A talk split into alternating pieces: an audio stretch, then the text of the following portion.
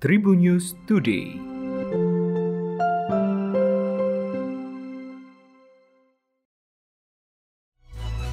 Halo Tribuners, berjumpa kembali bersama Hakim di Tribun News Today. Hakim akan berbagi informasi menarik hari ini, mulai dari informasi nasional, regional, selebritis, dan olahraga.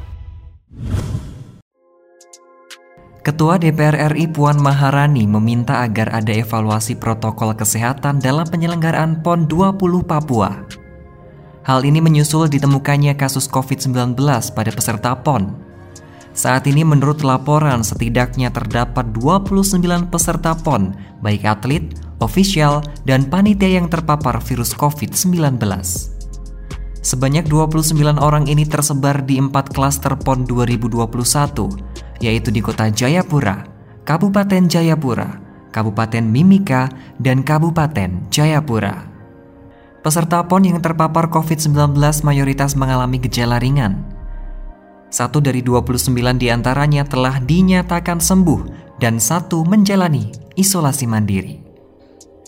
Sisanya dirawat di dua kapal milik Pelni dan juga sejumlah rumah sakit di Papua.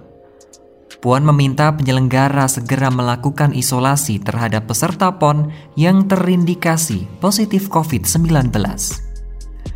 Dia juga mengingatkan pentingnya akurasi pelacakan serta sterilisasi untuk mencegah meluasnya penyebaran COVID-19. Puan menyoroti longgarnya protokol kesehatan di lokasi penyelenggaraan PON. Sebab berdasarkan laporan, pemeriksaan dan pengawasan saat bertanding kerap kali kurang maksimal. Panitia juga diminta untuk konsisten memeriksa surat keterangan vaksin bagi penonton yang datang ke setiap pertandingan PON. Selain itu, Puan Maharani mengingatkan agar masyarakat kapasitas penonton maksimal 25% tidak diabaikan. Di sisi lain, atlet dan ofisial tak boleh abai dalam menerapkan protokol kesehatan. Atlet dan ofisial diingatkan untuk tidak berinteraksi dengan lingkungan luar selama pertandingan.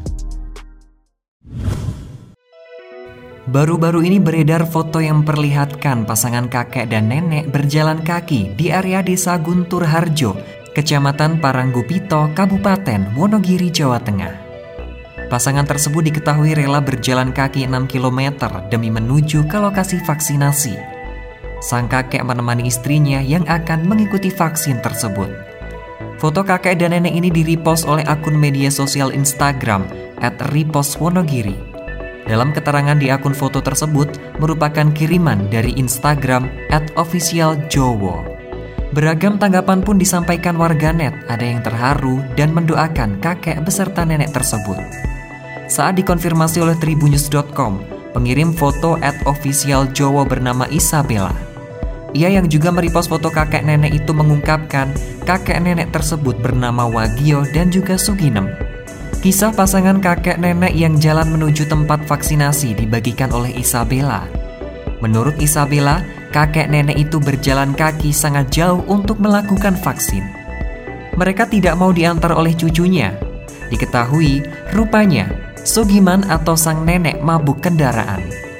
Sehingga sang kakek atau Wagio menemani istrinya. Mereka menuju tempat vaksin dengan berjalan kaki. Begitupun ketika mereka sedang pulang. Keduanya berjalan kaki menempuh jarak 6 km menuju tempat vaksinasi di pendopo kecamatan. Pelaksana tugas PLT Camat Paranggupito Warno membenarkan kedua lansia itu memang warga kecamatan Paranggupito. Dia menjelaskan kakek dalam foto itu bernama Wagio, berusia 80 tahun, sementara istrinya Sugiem berumur 71 tahun. Usi Sulistiawati mengaku bahwa dirinya tak khawatir akan lawakan Andika Pratama yang sarkas ke politikus. Ia mengerti bahwa apa yang disampaikan suaminya dalam sketsa lawak lapor pak di televisi hanya sebuah lawakan. Usi juga meyakini bahwa para politikus di Indonesia tak mungkin tersinggung dengan ucapan Andika dalam acara tersebut. Usi sempat kedapatan komentar dalam sebuah akun TikTok yang meminta Andika berhati-hati dalam melawak. Ketika dikonfirmasi, ia mengaku itu hanya celetukan spontan dirinya ketika melihat lawakan suaminya jadi konten di TikTok dan juga viral. Aksi Andika Pratama yang kerap mengeluarkan jok sarkas soal politik di sketsa komedi lapor pak viral di sosial media. Banyak yang memuji aksi Andika karena bisa menampilkan komedi sembari menyindir politikus dengan cerdas. Mantan pebulu tangkis Indonesia Joko Supriyanto meyakini bahwa pembulu tangkis tunggal putra Indonesia Anthony Ginting adalah pemain yang berkualitas. Di mata Joko, Ginting memiliki variasi pukulan beragam yang bisa memberikan keuntungan tersendiri di setiap pertandingan. Joko mengatakan bila ada yang perlu ditingkatkan pada sosok Ginting yakni daya juang dan mentalitasnya. Sebab Ginting baru saja menelan kekalahan di perempat final Piala Sudirman 2021. Bermain di Energia Arena, Fanta Finlandia pada Jumat 2 Oktober 2021 kemarin, Ginting ditumbangkan oleh perwakilan Malaysia.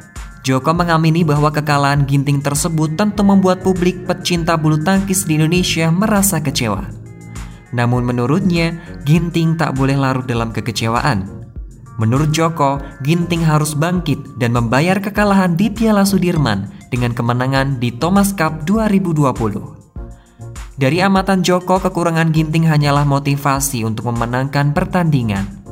Selain itu, Joko berharap agar Ginting pada pertandingan Thomas Cup 9-17 Oktober mendatang dapat tampil dengan penuh semangat, serta diharapkan memiliki daya juang dan motivasi yang tinggi.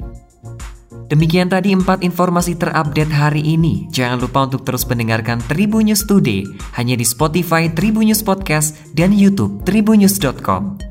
Tetap patuhi protokol kesehatan 3M dengan memakai masker, mencuci tangan, dan menjaga jarak atau menjauhi kerumunan.